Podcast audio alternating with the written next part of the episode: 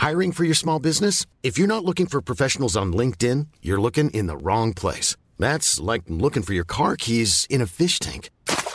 LinkedIn helps you hire professionals you can't find anywhere else, even those who aren't actively searching for a new job but might be open to the perfect role. In a given month, over 70% of LinkedIn users don't even visit other leading job sites. So start looking in the right place. With LinkedIn, you can hire professionals like a professional. Post your free job on linkedin.com/spoken today. Many of us have those stubborn pounds that seem impossible to lose, no matter how good we eat or how hard we work out. My solution is PlushCare. PlushCare is a leading telehealth provider with doctors who are there for you day and night to partner with you in your weight loss journey. They can prescribe FDA-approved weight loss medications like Wegovy and Zepbound for those who qualify. Plus, they accept most insurance plans. To get started, visit plushcare.com/weight-loss. That's plushcare.com/weight-loss. Are you serious? Hello, there's plenty of ways to kill some time out there. Right now, you were killing some time with us. My name is Marcus Bronzy, and what a year we've had, man. Real crazy year, actually, because we had like a little quiet portion in October to December, and there's a few reasons why that has been, and we've discussed that in the last few eps here at How to Kill an Hour, but I think the most important thing is that we're back like we have never left. And this time of year is always quite interesting, isn't it? It's the time of year where we like to reflect upon the year that we've had and look forward into the year that is to come, the year that is to be, 2018. And this is the first of our episodes where we give you the best bits of 2017. We've had an interesting year. We've killed time in ways that I don't think we could even have imagined that we'd be killing time when we started doing How to Kill an Hour. And we're going to share those with you, as well as all of the other digressions that we tend to step into when we are discussing our different ways of killing time, just like in episode 143. In fact, this little bit of conversation influenced the name of this episode, which was Inspiration Corner /Super Midget. You're going to think I sound cunty when I say this, but I don't really go to the bar that much, because when I'm in a bar situation, I'm usually at a club, and I ain't going to the bar to get one crispy drink. Yeah. It's a bottle thing. Because it's just... I'd advise everyone to live life like that, because with the sparklers. Nah, fuck the sparkler. I hate sparklers. And you know what? Them ice, they're so hard to put out, those ice sparklers. Like you can't put them out by like throwing the bucket. Like you have to throw the bucket underwater. Are they, the bottle underwater. So as someone who doesn't drink, are they actually the sparklers that you get on the 5th of November? Like fireworks sparklers. Called, the ones that I know, they're called ice sparklers. So they're, I don't know why they called it. No, they're like little. They're not sparklers like the ones that's like that, like the ones that are sticks. These are like little cones, and you light the cone. Okay. And it goes. It takes ages. I don't know. I feel it's a bit. I ain't about that life. I just want the drink. One of these days, someone's gonna put not a sparkler. They're gonna put a firework. Can you imagine that? This is how fucked up the human race is. Do you know in certain clubs still this happens? Like there's certain clubs. Is it Vegas? Where is it? There's, if you buy a few bottles. Yeah. Certain clubs have started to find out like ingenious ways of making it an exciting thing. It's a ploy. Sparklers on the bottle is a ploy by the club. So Funk's in one corner of the club, I'm in the other, and we're both dickheads. Because I buy 6 bottles of sparklers and Funk goes, all right, cool. I'm going to get 7. I'm like, all right, cool. I'm going to get a couple more. Sparklers over here. It encourages everyone to spend, because they want to be like the sparkler people, But clubs have started doing stuff like stopping the music and playing like a song when bottles get. Yeah. And there's normally like an entourage of people carrying them out or something. Of course. All right. I shouldn't really say this, but I work with clubs, and one ploy that has pushed our bar spend up is just sending waitresses around the bars at certain times of the night. They'll come out on one exit. 2 waitresses will come with 2 bottles in each of their hands with sparklers, walk around the bar, walk back into the office. The bottles that they're holding will sell more. Fact. Why I've shared this with you in How to Kill an Hour, because people see those someone's buying bottles. Oh, let's buy a bottle. Oh, I see. Does that make sense? But they never see those bottles actually go to anyone. Because the club's so busy, obviously, doing our thing, they walk through the club around and back. This is why Marcus Bronzy should manage your bar. So there you go. So sometimes if you watch bars go for the club, sometimes they go nowhere. Okay. But anyway, so they've come up with these ingenious ways to make it more and more exciting, because obviously because we're sick and twisted human beings, just walking around the bar isn't enough. So I've been in a bar where there's a midget A midget? On a wire that travels from one end of the club to your table, on a wire, strung up, not finished, holding two bottles in front of him with sparklers on him. He's in a Superman suit. They stop the music and you hear... and he delivers the bottles. How fucked up are we as people? How fucked up are we?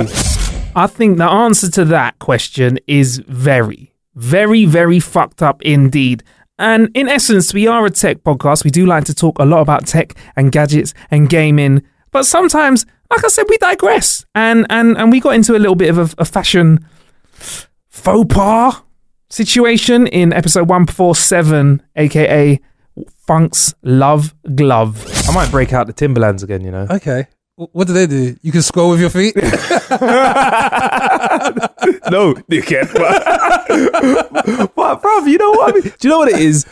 I'm old school. I like Timberland boots. And when it's this cold, you can wear them. Okay. And you can be like, yeah. Like, I think I've got like those proper like excitable Timberland boots with like patches on them and stuff like that. You can wear them in weather like that, and in your head people think, oh, clever guy who saved his Timberlands for when he's younger and he's wearing them in this cold weather. But in my head I'm thinking, stop, drop, shut it down, open up shop. Walking down the street like I'm hip hop as fuck from a 90s rap video. Yes. 90s New York rap video. Yes. Or I get out of my car like Cameron got out the video for a Dipset anthem.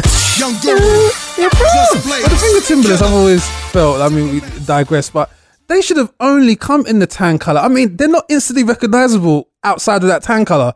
Because I look at Timberlands, I see pink Timberlands, I think, what is... Yeah. But I blame Cameron for that. It's him. He started doing all that shit. And then everyone was like, nah, we need to upgrade. That was when everyone wanted to get the one away special edition. Yeah, like, yeah. I want the version with my name on them. Yeah. With a special tag on them. Like, I've got a pair of Timberlands. I would no lie. Yeah. If someone asked me to tweet this online, I'll put this online to prove it. Yeah. I got a real, because people thought they're fake. I got a real pair of Timberland boots that have an ice coloured bottom, so they're see-through bottom. Oh my gosh. They're white leather. Yeah, white with like this Avisu looking line that runs across them. Yeah, and red, like, you know, the trim around the top, a red trim around the top. Yeah, I thought I was an absolute G. If I wore them now, prick. But I thought I was a G. Do you know what? Yeah, I think we're going to get a lot of complaints to Ofcom because of that.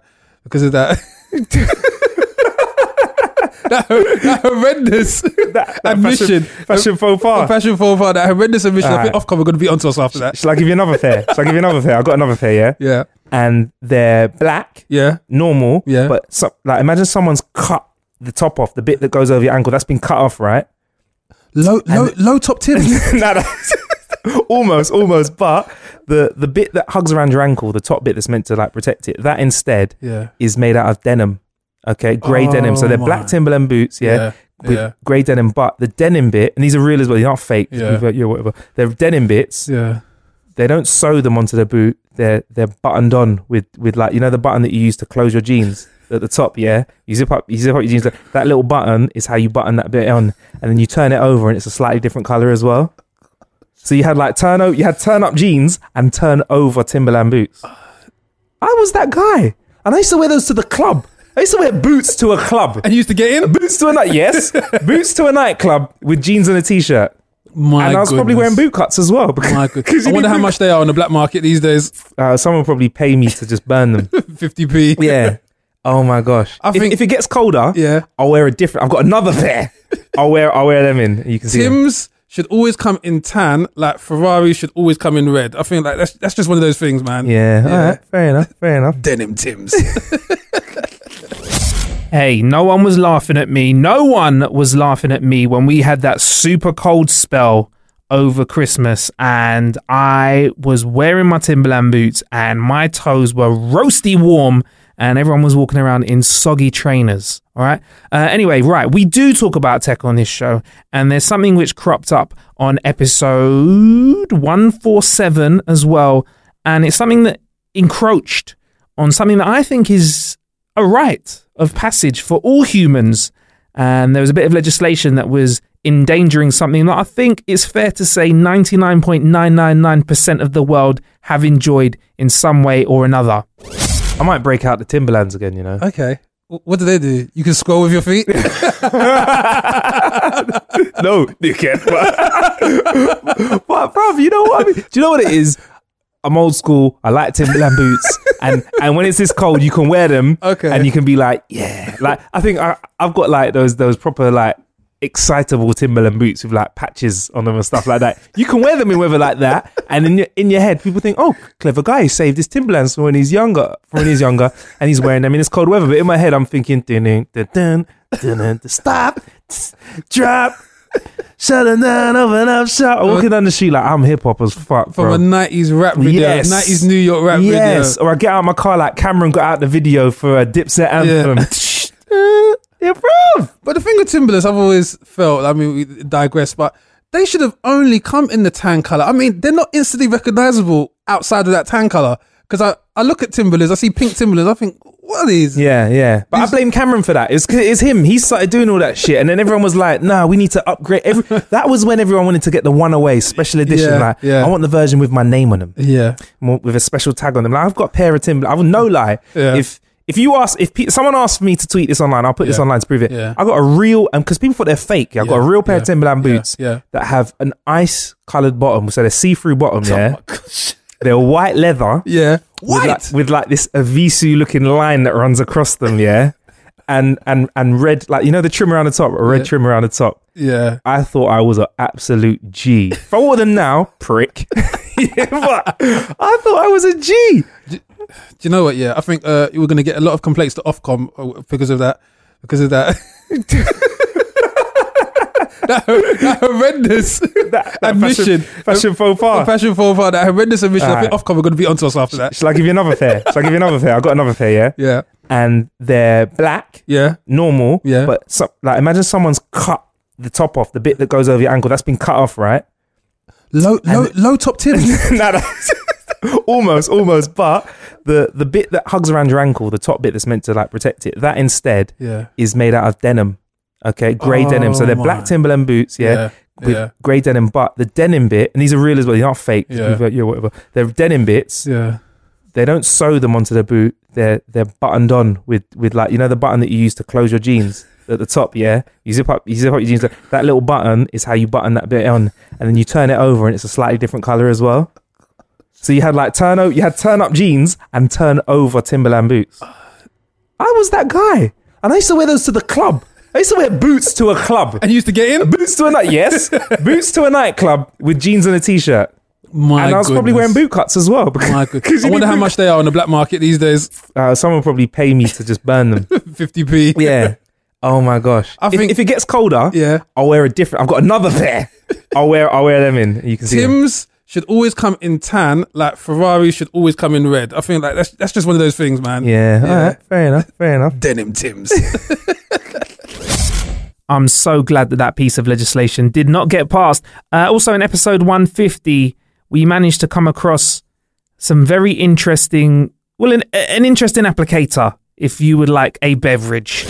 Now, there's a kind of realistic looking sex doll that pleasures you in two ways. One of them, I say, is a necessary sustenance. So the doll's boobs in this doll...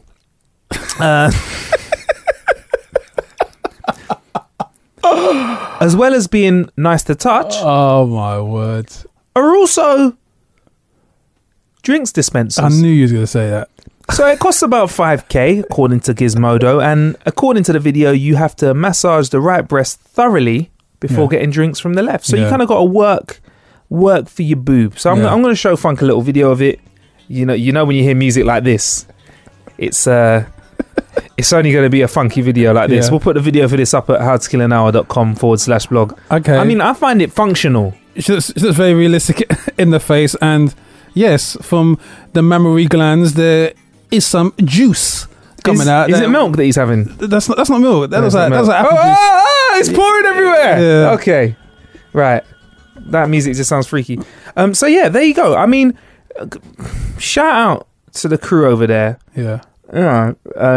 Is this Japan or China? Yeah. I can't tell. It is China.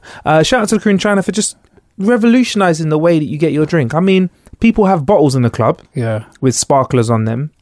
Now, this is if somebody has this on their table, yeah, your whole table game is done. You've got bottles of champagnes and sparklers in the club. Yeah. Somebody else has got a doll which has your drink spraying out of his nipple. Yeah, you're gonna win. I'm actually this is quite serious. I mean, we've just had the Women's March yesterday in the capital, and I feel like feminism is under threat here. I feel like we're actually entering into a territory where women could be made extinct. They wouldn't have any need for... It's just crazy. Now there's a woman or a female form that can produce Coca-Cola from her boobies. Brandy and Coke, maybe some if you like an alcoholic beverage. But wait, she can actually produce brandy from one titty and Coke from the other. That's a game changer. So you're trying to say men might be wanting to take this doll out on a date, full well knowing that the doll cannot talk to them. Well, when you couple that with the fact that if they input the correct kind of AI, oh my goodness, what are we talking of here? No, dear, go out and stay out late and drink all you want. In fact, would you like one now? Marcus, this is crazy. You don't need to go to the pub anymore. Everything is all in one place, in situ. The pub is in your woman. For God's sakes. Damn the people for making this, and damn us men for being such simple beings. Yeah. Because that's all we need. Yeah. I mean, I don't know. If she fires a cheeseburger out of her arse, I'm staying in.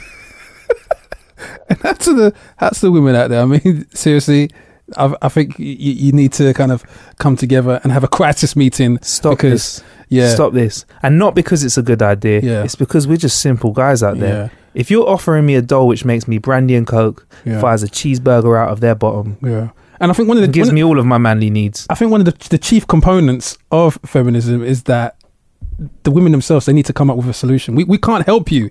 Ladies, we will just be there drinking the cool beverages from the supple... this is the beginning of the end, isn't it, Frank? This is it. It's over. It's over. Oh, man, we need to talk about something. I don't know. I feel sad now, bro. I feel sad. Genuine concern in our voice there. As well as being silly, we actually do like to investigate some interesting parts of the human psyche. In fact, we met a professional...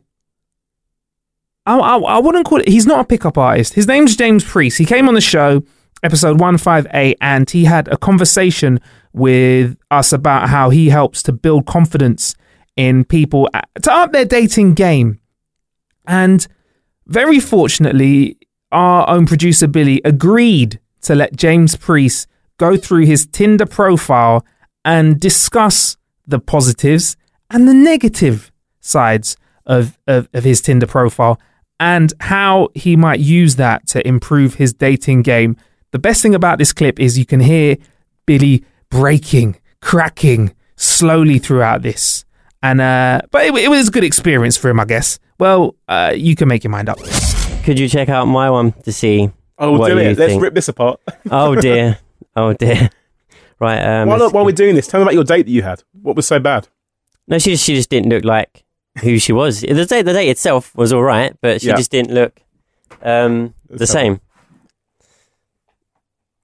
Okay, what's with the hat hood thing? First of all, well, as is what I was wearing at that time. You're wearing it. You're not wearing it now. Would you wear it on a date? No, I wouldn't. No, so don't wear it in your picture.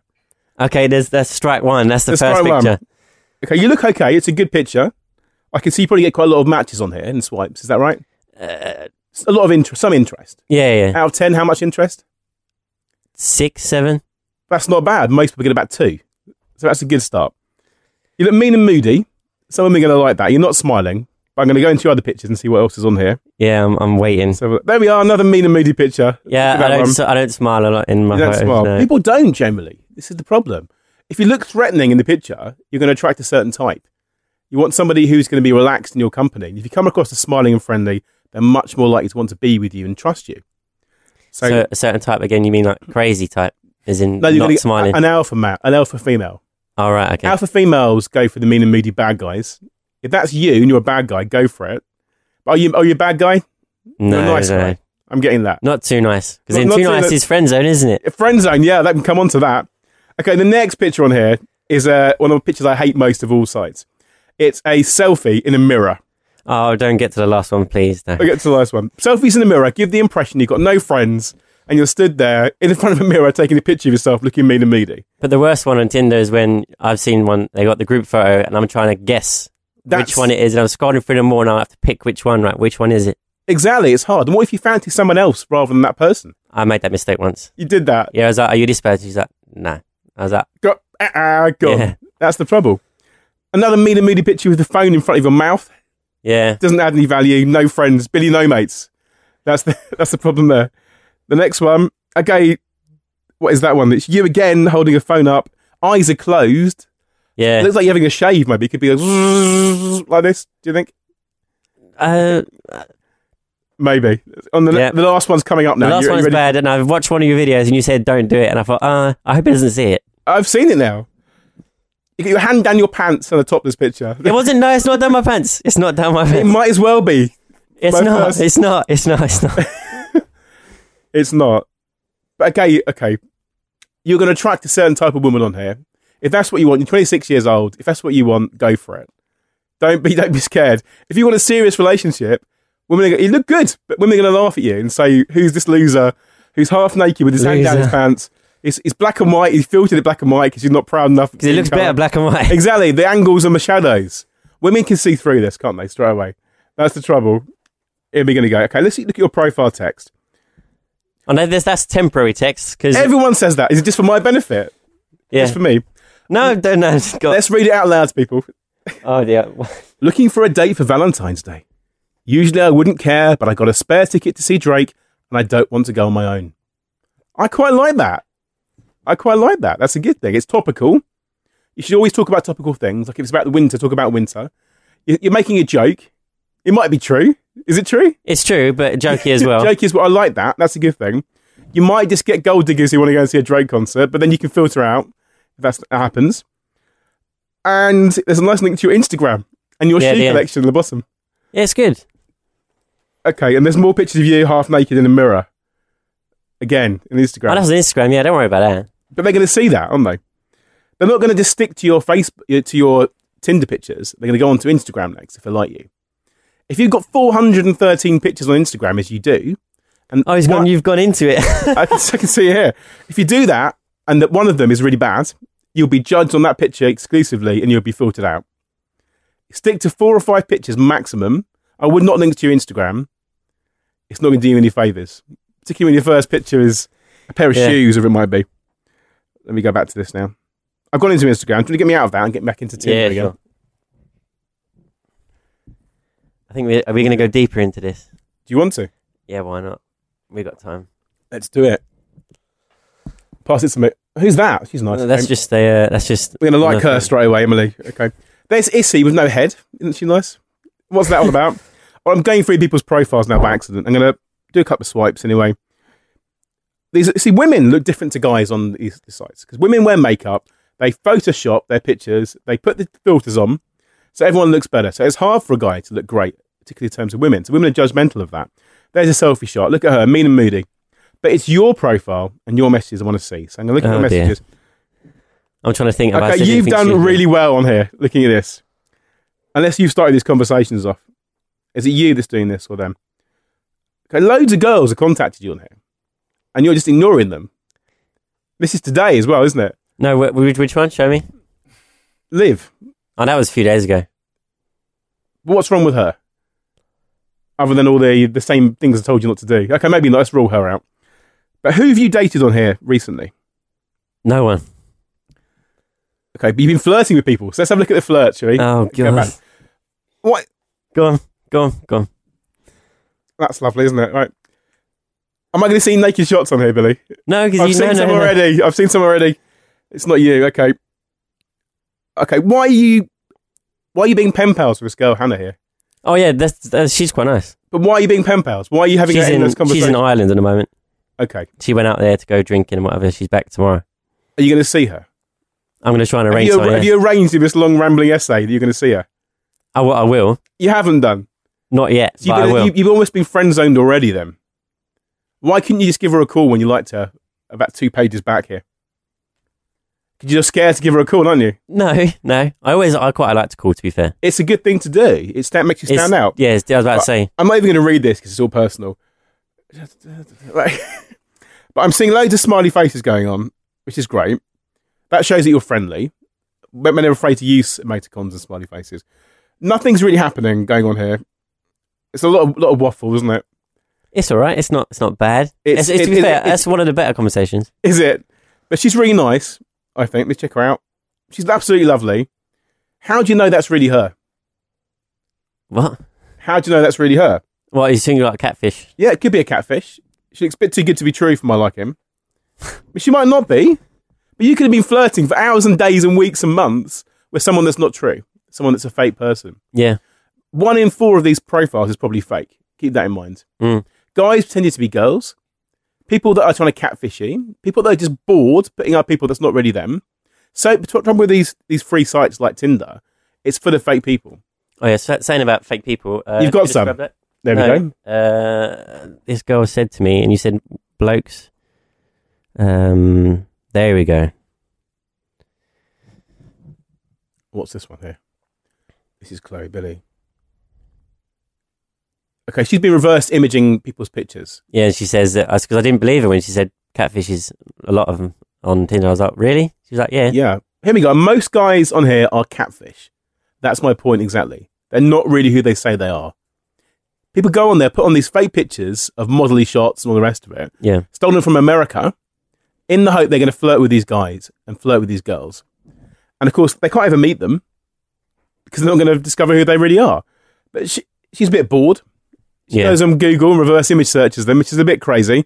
Hadn't she got better things to do with her time than that? But then she's so worried about these things. I've spoken to girls on Tinder. I've created test accounts on there. And I've told them what I do. And they complain to me that guys aren't serious on Tinder. These girls want long-term relationships, especially over the age of 30. So if you're just time-wasting them and bantering, it's great. But you've got to go on real dates with them. Go on dates as soon as you can. Don't wait months if they're in Ireland. Arrange it in advance so you know that tomorrow she's back in the country, you're going to be the first person she sees. Yeah. A girl like that isn't just talking to you. She's bantering probably 10 guys at any one time. If you're the first one to see her, you've got the first chance of having a relationship with her. So do it. Move on with it. Ask her out now. Take the phone. Oh, God. Go on. Let's do it. So what are you going to say? I make all my clients do this. Act in the moment. Otherwise, you'll put it off and procrastinate and you won't get any dates. Okay, right. If she says no to you, I don't want to meet you. What have you lost? Nothing. You weren't going to meet her anyway. And she might be a bit time waster. So get on with it. Give it a go. Okay, so I'll go ahead with... Just ask her when you're back. What time are you back tomorrow? She won't meet you tomorrow, so get that out of your head. But you can arrange for the weekend, maybe on Friday. When you're back, we'll... go for a drink, or whatever you want to do. We'll go bowling. And then... sorry? Go on. Is bowling a good idea? Bowling's different, isn't it? I don't know. And drinks is... boring. Bowling's good. Okay. Because drinks, you've already got to know each other over text. So if bowling's an activity. Different. It's a good talking point. Competitive. So it is. It's much better than, say, dinner and a movie. So, yeah, absolutely. Bowling's okay. If you like bowling and you're good with your balls, you do that. Oh, dear. Yay. As well as upping his dating confidence, there were some other side effects. I'm just going to let you listen. This is episode 159, by the way. Yes, I'm Marcus Bronzy. And I'm Funk Butcher. There's plenty of ways to kill some time out there. Right now, you're killing some time with us. You're so lucky. Yeah, you were just lucky. Lucky. How big-headed do we sound? I know. You're so lucky to have me in your ears. That's like fucking someone, yeah? And as you're fucking them, your dirty talk is, you know what, you're just so lucky to have my dick in you right now. Or like, someone's like banging you, like, or a girl's banging you going, do you know how lucky you are to be getting a piece of this pussy? I'd be like, lucky? Fuck off. Fuck you're lucky about lucky. It's confidence. Yeah, but no, that's overconfidence. You can't be so confident in bed that you go to someone, do you know how fucking lucky you are to get a slice of this? Yeah, you've won the fucking lottery. This is the dick lottery. Can you imagine if I said this? A girl saying to you, you've won the pussy lottery, motherfucker. Come on. Well, maybe they are lucky because if they wasn't with your ass, they would be on Tinder Yeah. Playing with themselves. Cobwebs coming out your crotch. Playing with themselves and swiping. That's right. Was it swipe left, swipe right? Swipe clockwise. Anyway, how you doing, Funk? Yeah, not too bad. Good, man. That was a good last episode, the episode beforehand where Billy got some dating advice. That was very informative. I mean, I think we've already seen a change in Billy in the How to Kill an Hour team. Yeah. I feel like there's a slight alpha male aggression around Billy today. Yeah. I mean, we spoke about just doing a little bit of editing. Sometimes when we start the show, we might trip a word and start again. Yeah. And Billy was like, can you not pause that recording and continue it? Can you stop it? Because I might have to do some extra editing. I might have to click 2 extra buttons when I'm editing this down. Yeah. I feel like that's a kind of aggression that I've not felt from Billy before. Yeah, I mean, obviously this is a precursor to the transformation that is about to occur from the work that Mr. Reese has been... Priest. James Priest. Oh, it's a priest. Yeah. Sounds very religious. So what have giving you the gospel. So what have we let ourselves in for? Praise the Lord. We're just gonna have to see. Oh my gosh, Billy's changed. Billy has changed. I mean, even right now, Billy's opened a packet of biscuits. Yeah. And he's not even offering to share them with us because, you know, that's what alpha males do. When you watch those shows, the alpha male eats first and then he lets the beta males eat second. And if there's any crumbs left over, we might get some if we're lucky. Yeah, but if you try and eat before he's ready to let them go, that's what it is. Billy, man, you've changed. Can I have a bit of your biscuit? You can do. See, I had to ask and be allowed. Fun, do you want a bit? He's actually giving us a bit. He's actually giving me a piece of biscuit. Not even a full. Wait, are you handing one quart? No, he's handing half the biscuit over to you, Funk. What is this? It's a Belvita chocolate biscuit. He's broken the biscuit in half and given it to Funk, so Funk can then break that in half. You've offered us a quarter of a biscuit, and you have 4 biscuits in the box. They're all broken, man. They're broken. Don't try, Billy. It's like Billy's giving us this austerity portions. Oh my gosh! Austerity portions. Wow! This is Brexit portions, Billy. Wow! I'm not happy. Sorry, why is it Brexit biscuits? You have changed, son. Giving a man a quarter of a biscuit when you have 4. I'm sure there's a Bible story about it. I'm sure there's a story in the Bible about something like that. I'm Sandra, and I'm just the professional your small business was looking for. But you didn't hire me because you didn't use LinkedIn Jobs. LinkedIn has professionals you can't find anywhere else, including those who aren't actively looking for a new job, but might be open to the perfect role, like me. In a given month, over 70% of LinkedIn users don't visit other leading job sites. So if you're not looking on LinkedIn, you'll miss out on great candidates like Sandra. Start hiring professionals like a professional. Post your free job on linkedin.com/spoken today. Many of us have those stubborn pounds that seem impossible to lose, no matter how good we eat or how hard we work out. My solution is PlushCare. PlushCare is a leading telehealth provider with doctors who are there for you day and night to partner with you in your weight loss journey. They can prescribe FDA-approved weight loss medications like Wegovy and Zepbound for those who qualify. Plus, they accept most insurance plans. To get started, visit plushcare.com/weightloss. That's plushcare.com/weightloss. Ready to start talking to your kids about financial literacy? Meet Greenlight, the debit card and money app that teaches kids and teens how to earn, save, spend wisely, and invest with your guardrails in place. Parents can send instant money transfers, automate allowance, and more. Plus, keep an eye on spending with real-time notifications. Join more than 6 million parents and kids building healthy financial habits together on Greenlight. Get your first month free at greenlight.com/ACAST. That's greenlight.com/ACAST. So that was Billy. I mean, hopefully he's kind of stopped behaving like that. I mean, we've had little eeks of attitude, but we've managed to calm him down. Let's hope 2018 is a year where Billy shares more.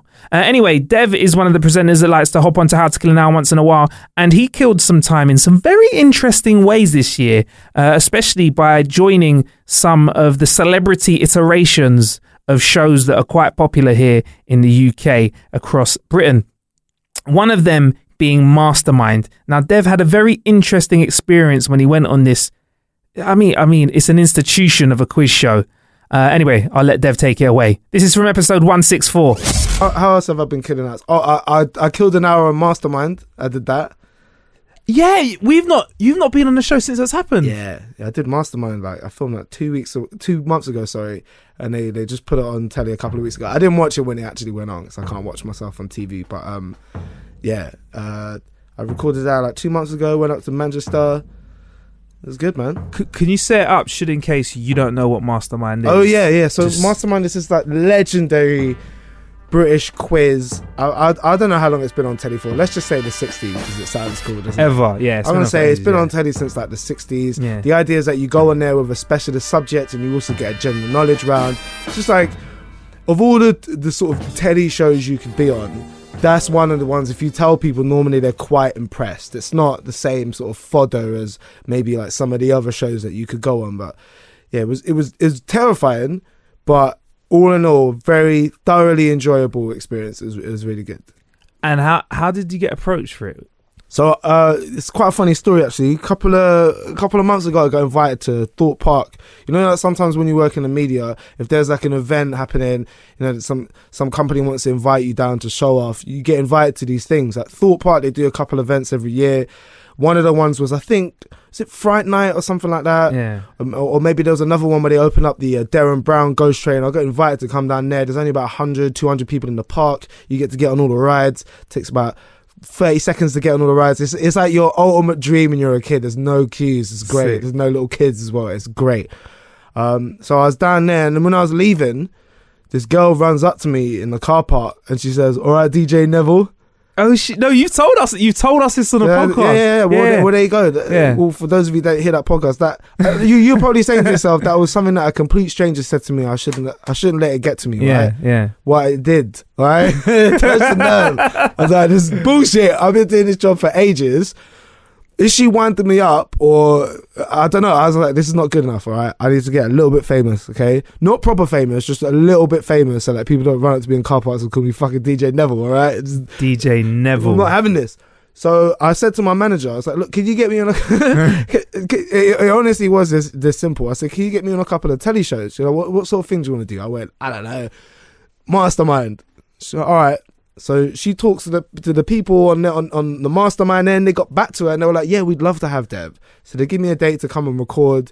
And so I went up to Manchester, and I'll tell you the full story. And then afterwards, I think me and you, we might decide that maybe we cut some of this out. Maybe we want to use it or not, because maybe some of what I might say might affect my chances of being on a television show in the future, right? But I just want to be 100% honest about stuff, right? I kind of feel that's the best thing about podcasts, is that you get a chance to talk in a way that you can never talk on air, right? When you're on somebody else's dime, you can't really do that. So I've gone out to Manchester, and the way that they do these things, they film a bunch of episodes on one day.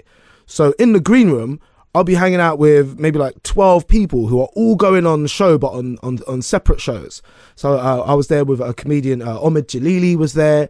I was on with I'm so bad I haven't remembered any of their names. I was very, very nervous. Now, Nathan Cain, the comedian, you know him? He was on my episode, and they'd all picked really good specialist subjects. So Nathan Cain had picked the Premiership. He'd been a big fan of football since he was young. The rugby player picked rugby. I was also on with a judge from a show called what's the name of that show? Some fashion type television show. It's not my area. Sewing Bee, that's what he's on. Okay, he's on The Great British Sewing Bee or whatever it's called. His specialist subject was Ralph Lauren. Now, I don't really have any specialist subject that I know about. I just wanted to pick something that I would enjoy researching. So I picked the films of Will Ferrell. Because I thought, for that, I just get to just sit and watch a bunch of Will Ferrell films. Oh, by the way, they had rejected a bunch of ideas that I'd come up with before. Please let us know. So I wanted to do South Park. I wanted to do The American Office. These are all things that I'm really, really big fans of. Why not South Park? But they thought it would take too long, because there's like 20 seasons. They thought it would take too long to go through every single episode. And although I would be quite confident that I'd be able to answer most questions about South Park. In the end, we agreed on Will Ferrell films.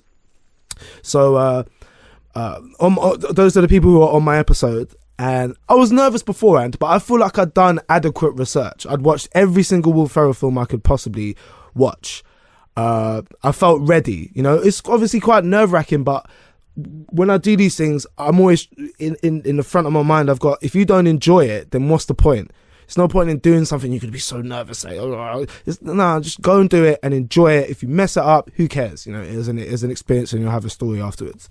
Now, John Humphreys, who I was really excited to meet, legendary broadcaster, been on telly for years, very, very respected broadcaster. Now, he did something that really rubbed me up the wrong way, that a lot of old guard presenters and people in the media do. They assume, because I'm younger than them and I'm on like a young hip radio station, BBC Radio One, Saturday and Sunday mornings, the weekend breakfast show. What time? 6 till 10 a.m. They assume that I'm going to sort of get in, like, sort of make jibes about how old they are. Oh, you're old. Oh, you're out of touch. And it's not really my shtick. You're a legend to me. Why am I going to come in here and say, oh, you're older? I'm not. So what a lot of these old guard presenters doing, it's happened to me a lot of times, they try and beat you to the punch by sort of being a bit self-deprecating to themselves. It's very, very tiresome. And also they try and make out like they don't know what it is that you do. So the first thing, I'd gone and sat in the Mastermind chair is this coveted thing. Only a few people get to sit in it, this iconic just piece of furniture, and I'm walking up to it super excited. I really want to enjoy this moment. I get to sit down in a chair, and the first question that John Humphreys asked me, he says, so Dev, says here that you're a DJ. Should I make out like it's this mystic art that I do? And I haven't watched it, so I don't know if you can see my face, but my heart sank, man. I was like, is this the bants we're going to have? Really? That you don't know what it is? This is the honest response I wanted to give Marcus, right? This is exactly what I wanted to be like, fuck off, John. You know what I do, mate. DJ, the term DJ has been around since the fucking 60s. So has Radio One. We do the same job, mate. We're presenters. We do the same thing. Why trying to make out like don't? Oh yeah, a DJ. So what's that then? Oh, I wouldn't know. I'm an old man. You're so young and hip. So immediately I was put off. I was just like, ah, oh, fuck. Let's just get this over and done with. So I'm not enjoying the experience to the full anymore. I'm wound up. So then I go in on my specialist subject, Will Ferrell films, and a bunch of the questions I know straight away. Two of them I should have known definitely, but this is what I kept doing. It's the weirdest thing kept happening to me. When he would start a question, I would think, I know this one. So I'd start searching for the answer. Then by the time he got to the end of the question, I would realise, oh, hang on a minute. That's not the question I've just been looking for the answer for. And I've not paid attention to the actual question you just asked me. And so at least 2 or 3 times I had to ask him to repeat the question. There was another time where I just blurted out the wrong answer. Two of the ones I should have just got. They were easy ones I should have just got, right? But didn't. Two of their ones, I feel like they fucked me over a little bit because there were questions on films that weren't even Will Ferrell films. Just films that Will Ferrell happened to pop up in like, for about 30 seconds. One of them was a question about the film Get Hard, the one with Kevin Hart. Yeah. It's not one of his best. And the only film I watched in my 4 or 5 day Will Ferrell binge is the only film I watched where I fell asleep because it's so shit. Yeah, it's very sad. But so I got like 6 in my specialist round. Yeah. Everybody else got every single question right in their specialist round. Overall, my score was 13, which placed me last. Everybody else. If you want to know the difference, the top score was something like 27. It wasn't even close. Okay. Annoyingly, the episode that they recorded beforehand that I'd watched in the green room. Yeah. That 13 probably would have landed me maybe 3rd or 2nd, but I loved it. I loved every minute of it. Apart from that bit with the little bants with Humphreys, where he punked you. Tried to punk you. Yeah, and it's annoying for me because I still respect him as a broadcaster. It rubbed me up the wrong way. Well, it rubbed him up the wrong way, but you know what? It made a good watch anyway. It was a good show. Check it out on BBC iPlayer if you're here in the UK. If you're not, then you probably have to do some sort of proxy madness with your computer to get your eyes on it. In episode 165, Dev spoke to us about the film Trainspotting 2. And we also spoke about this. Have sex without condoms is quite difficult, isn't it? I'm all for safe sex, but someone needs to be real out there when they're educating and just say it feels so good. But that's But that's why you need to use protection. Yeah. When you're starting out, you need to to use protection because once you don't, you're like, oh no, this is sort of. But then the cons, I guess. What, like dying? Yeah, it's a bit of a fucked up side effect. AIDS is quite bad. Yeah. Having a kid. Yeah. It's pretty terrible. Can be probably harder to deal with than death in a way, I suppose. But again, it's sort of hard to do. Do you know what I've also thought might be kind of hard to go back? Like having my arsehole licked. Have I talked about it on a previous podcast? That I dated someone who was adamant that I would enjoy it. Like, just let me do it. I was, nah, man. I'm not letting you anywhere near my fucking rotten arsehole.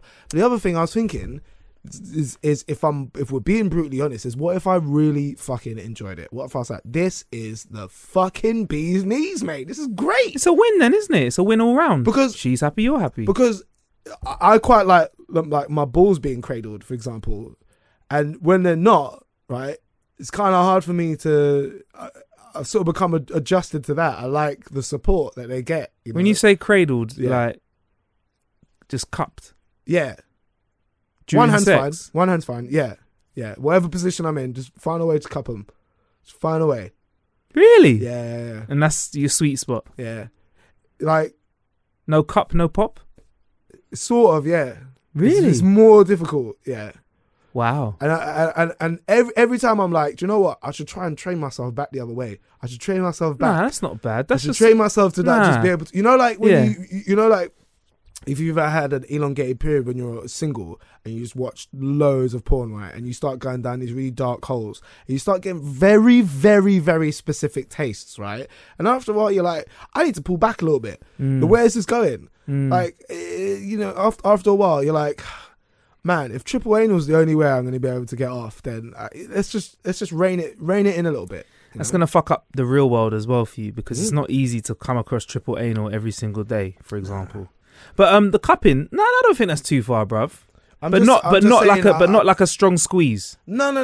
We're not talking anything sadistic or like a slap on it. No. Like no. Nothing like that. No. Please, no. Just support as well. Just. Something to a shoulder to lean on is all I'm after, you know. Okay. I don't know, it's kind of got old balls now or something. I don't know. I've never heard that. No, I don't think that's fucking crazy. But we're all talking about things that were. Once you to go back from. It's difficult. I don't even know how we started. We're going to the cinema. Yeah. Now it's fair to say Dev has got a lot of stories. This is one of them, episode 166, Normal Size. Because she'd asked to see me change. And then when she'd see my penis, she pointed at it and just went, it's normal size. Like I do think, it's probably is. She's probably seen a lot of penises. It probably is just a normal size. But I think... she'd said it to try and take me down a peg. She'd seen me giving it the biggin' on stage and stuff, and then just sort of thought...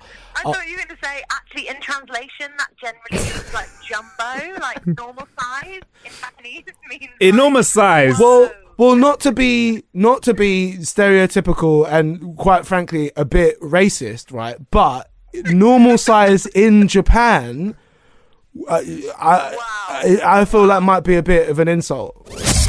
Oh. And don't think that's where it ends. Dev's stories get so much better. So this is How to Kill an Hour. How to Kill an Hour. Dev promised in the last episode he wouldn't leave us waiting 20 years till he told us. I want to save this for my podcast. I want to tell this on a podcast. Oh, okay, fair enough. I can tell this multiple times. It doesn't matter. It's one of my best stories. I'm really like, fuck it. This week is going to go out the window. Like, I can't. We're gonna have to drop because there's plenty of ways to kill time out there. We don't have fucking sex though. Come on, huh? Let's not go on like killing time having sex isn't something that we should all be doing a bit more. This is not a sex story, man. Is it not a sex story? It's not a sex story. Oh god. It should have been, but it's not a sex story, man. Okay. So what is it about them, bro? Do you want to just tell I'm really curious. All right, so last year at IBFest, right, I did it big, bro. I was supposed to only go, I don't know, considering the amount of time I was out there, I was supposed to go for like 4 days or something. I ended up like staying out there for like 10. Moved hotels like a bunch of times. I didn't plan anything, so I was just moving around. Some places I stayed were nice, some places I stayed were shitholes. Shit. Going out every single night. It's the thing I love most about IBFest. Any given night, more or less any club that you go to, superstar lineup. Your favourite DJs are going to be playing every single night of the week, right? So I'd already had a fantastic innings. This is part of my extended trip now. Oh, no, this was the night before I went into my extended trip. Yeah. So I'd gone out to Amnesia. Amnesia on the lineup, right? It's like Duke Jamont, Red Light, Shadow Child. All in the same room. I can't believe it, right? Maybe gets to about 3 or 4 in the morning and I am fucking... I'm involved, mate. I am fully involved. And I'm dancing with this one girl and her friends. I was dancing with this girl, whatever. We're like chatting.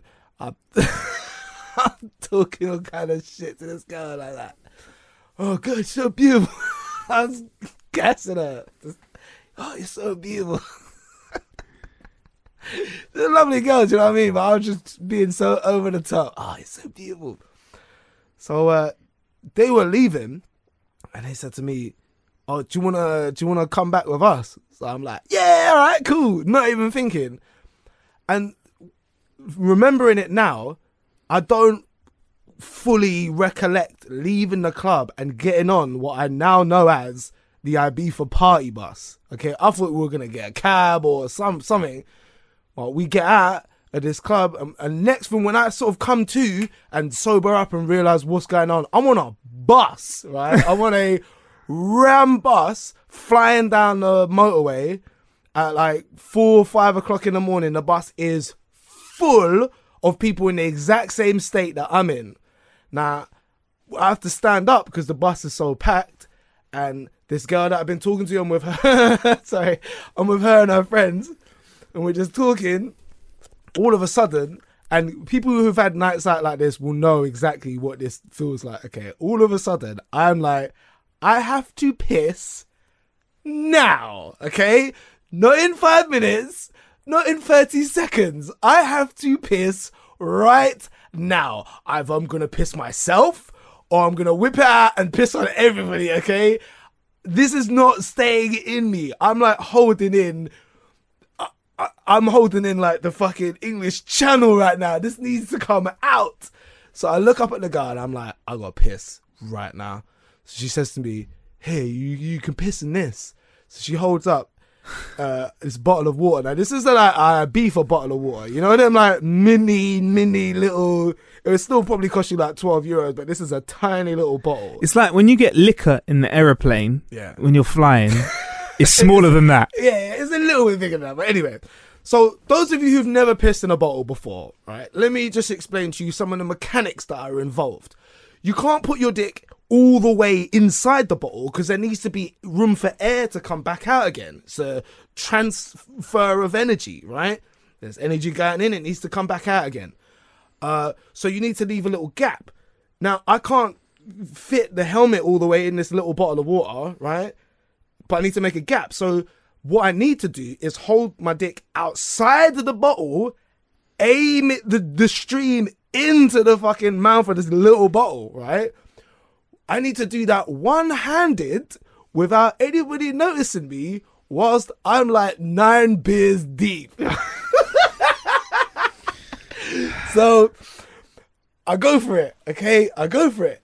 And the first sound I hear is the sound of my piss hitting the bottom of the bottle. So I'm like, yes, I fucking got this. And you fully committed now, okay? That's it. You started pissing. You're not all of a sudden going to go, okay, I've changed my mind. No. That's it. You are now going to carry on pissing until it's all finished, all right? So the girl standing in front of me, she's sort of giving me a bit of cover. It's a packed bus. People are kind of chatting, having their own conversations. Like, it's kind of cool. Then all of a sudden... Marcus, we hit a little bump in the road, a little swell, a little whoop.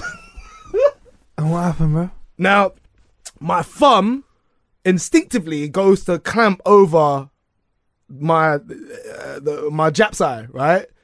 It goes to close up. Now, if you've ever in the summer like held a hose, if you've ever held a hose, and you try and put your thumb over it, all it does is intensify the stream. and in most cases sends it off in a direction that you can't control. So that's exactly what happened. I sprayed like 6 people with piss. I sprayed like 6 people with piss. So you turned your piss stream into a water jet. Yeah. And it like hits people's legs. And immediately a couple of people turn around because, you know, you feel the sensation of the water. You're like, what the fuck? And then 2 people who are sat behind me realize what I'm doing and start hitting me in the back. Oh, what the fuck are you doing? Stop pissing. I'm sorry. Like, I'm trying to apologize.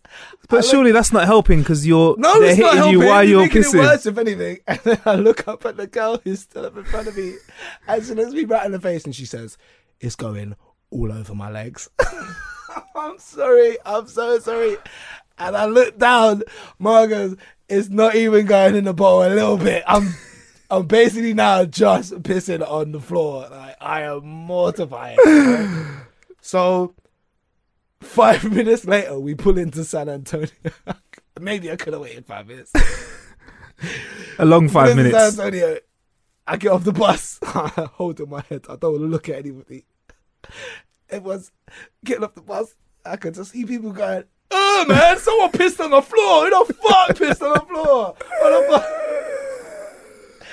I look at the bottle that I'm still holding, right? I look at the bottle, Marcus, there's like 4 drops in the bottle. I barely got any in there. And I get off the bus and the girls are probably more embarrassed for me, right?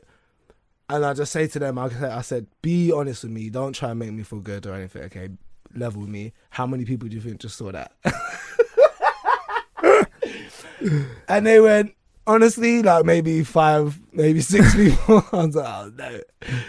All right, well, good night. See you later. That was it. I left them. Of course I did. I want to be like, hey, so I want to come round to mine.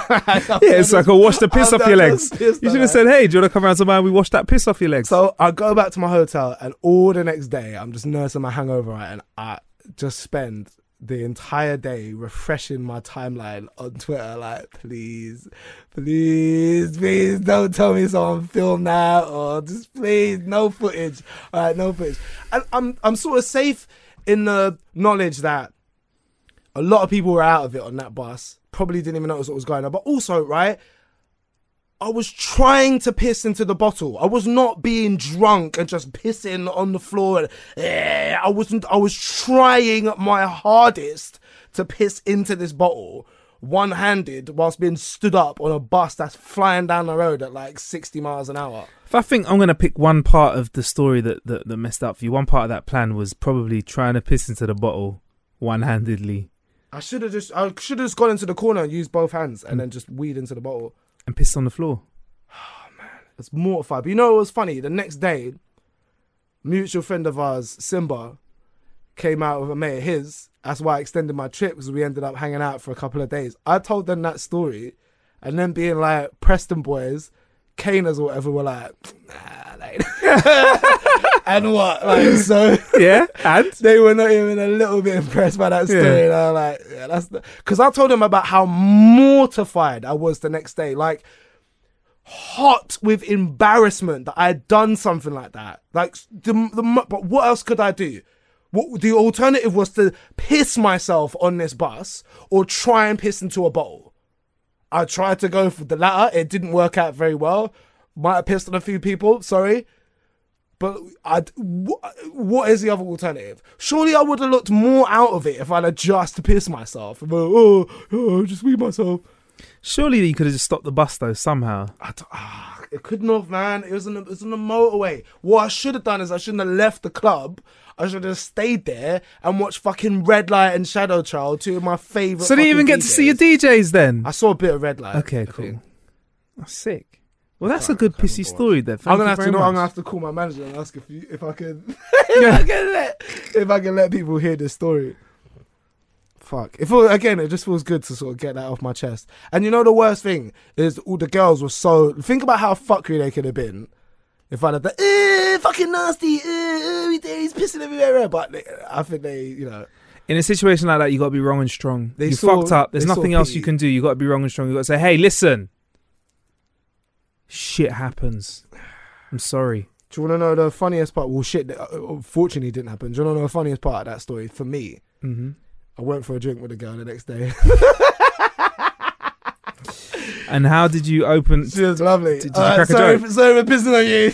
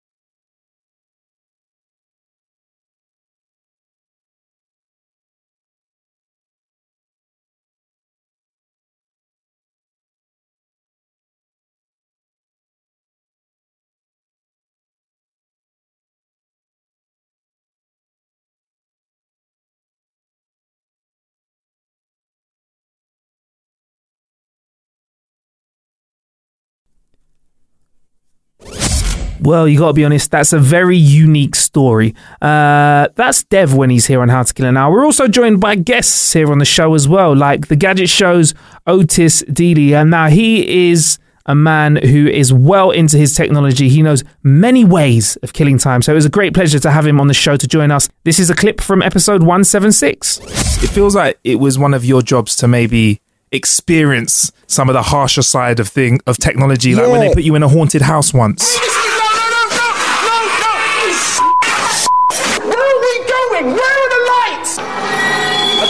Take any more, to be completely honest with you, man. Yeah, they I think they kind of looked at, you know, my chiseled frame and my good looks, and they're like, yeah, that dude's kind of like a, you know, a Bramble, like a black Rambo. So let's put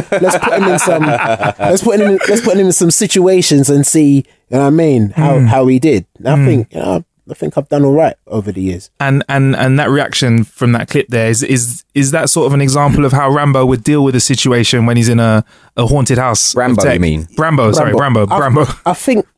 I think it's important to understand that, one, I'm making a television show that is informative and entertaining. So if, you know, if Bramble was to go into a haunted house and just, you know, dispense with all the zombies, it might be a little bit boring. Okay. So what you're trying to say is you wasn't scared at all. It's all for the telly. Is that?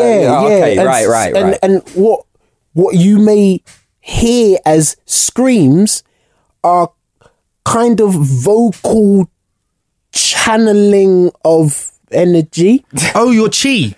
Yeah. Okay, cool. Yeah. All right. I thought they were edited in later by the production team, you know, because you just weren't scared at all. They wouldn't do me like that. We kind of had an agreement that, you know, I would use some of that. Because if you hit the right pitch, because you can hear there are some high pitch screams in there.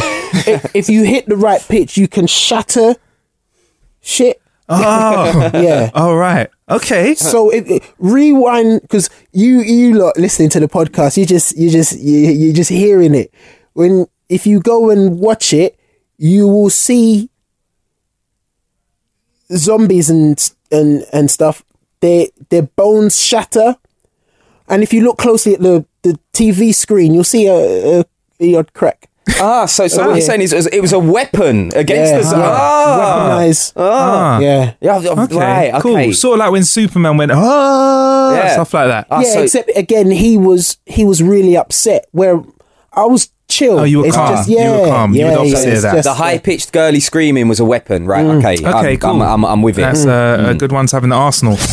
So that was when Otis from The Gadget Show joined us here on How to Kill an Hour. We've got more of that and more of the other gentleman that you heard in that clip as well, Nick Bright, coming up in our next episode, which is part 2 of our best bits of 2017. And because of the way that dates dropped this year round, 2017's last episode was this one, and the first episode of 2018 is going to be the second part of our best bits, so you can step into the new year chuckling and being up to date with all the stuff that we got up to last year is what it'll be. So anyway, enjoy your New Year's celebrations, and we'll be back with part 2 of 2017's best bits next week. There's plenty of ways to kill some time out there. Thank you for killing some time with moi, Marcus Bronzy.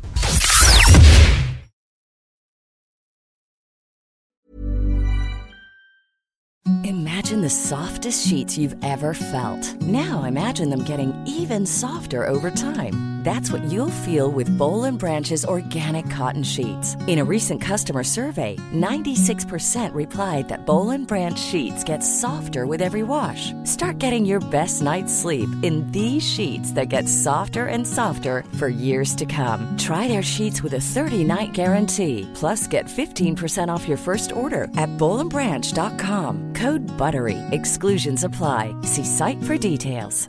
Hey, folks, I'm Mark Maron from the WTF Podcast, and this episode is brought to you by Kleenex Ultra Soft Tissues, your ally to help tackle your allergy symptoms this season. I love the change of seasons, but nobody loves pollen and all those other things floating in the air that make you sneeze during this nice weather. Kleenex Ultra Soft Tissues are hypoallergenic and allergist approved. So fight back against watery eyes and runny noses without worrying about irritating your skin. For this allergy season, grab Kleenex and face allergies head on. Acast powers the world's best podcasts. Here's a show that we recommend. The Real Housewives is a guilty pleasure for most. But if you're looking to not feel guilty about that pleasure, tune in to Everything Iconic with me, Danny Pellegrino, where I break down all the messy moments and behind-the-scenes antics of Bravo's popular franchise. And on Everything Iconic, I also interview celebrity guests like Kelly Ripa, Keke Palmer, Drew Barrymore, Cameron Diaz, and more about their guilty pleasures, their past work, and so much more. So if you're pop culture obsessed and find yourself watching way too much reality TV like me, tune in to Everything Iconic with Danny Pellegrino, wherever you listen to podcasts. Acast helps creators launch, grow, and monetize their podcasts everywhere. Acast.com.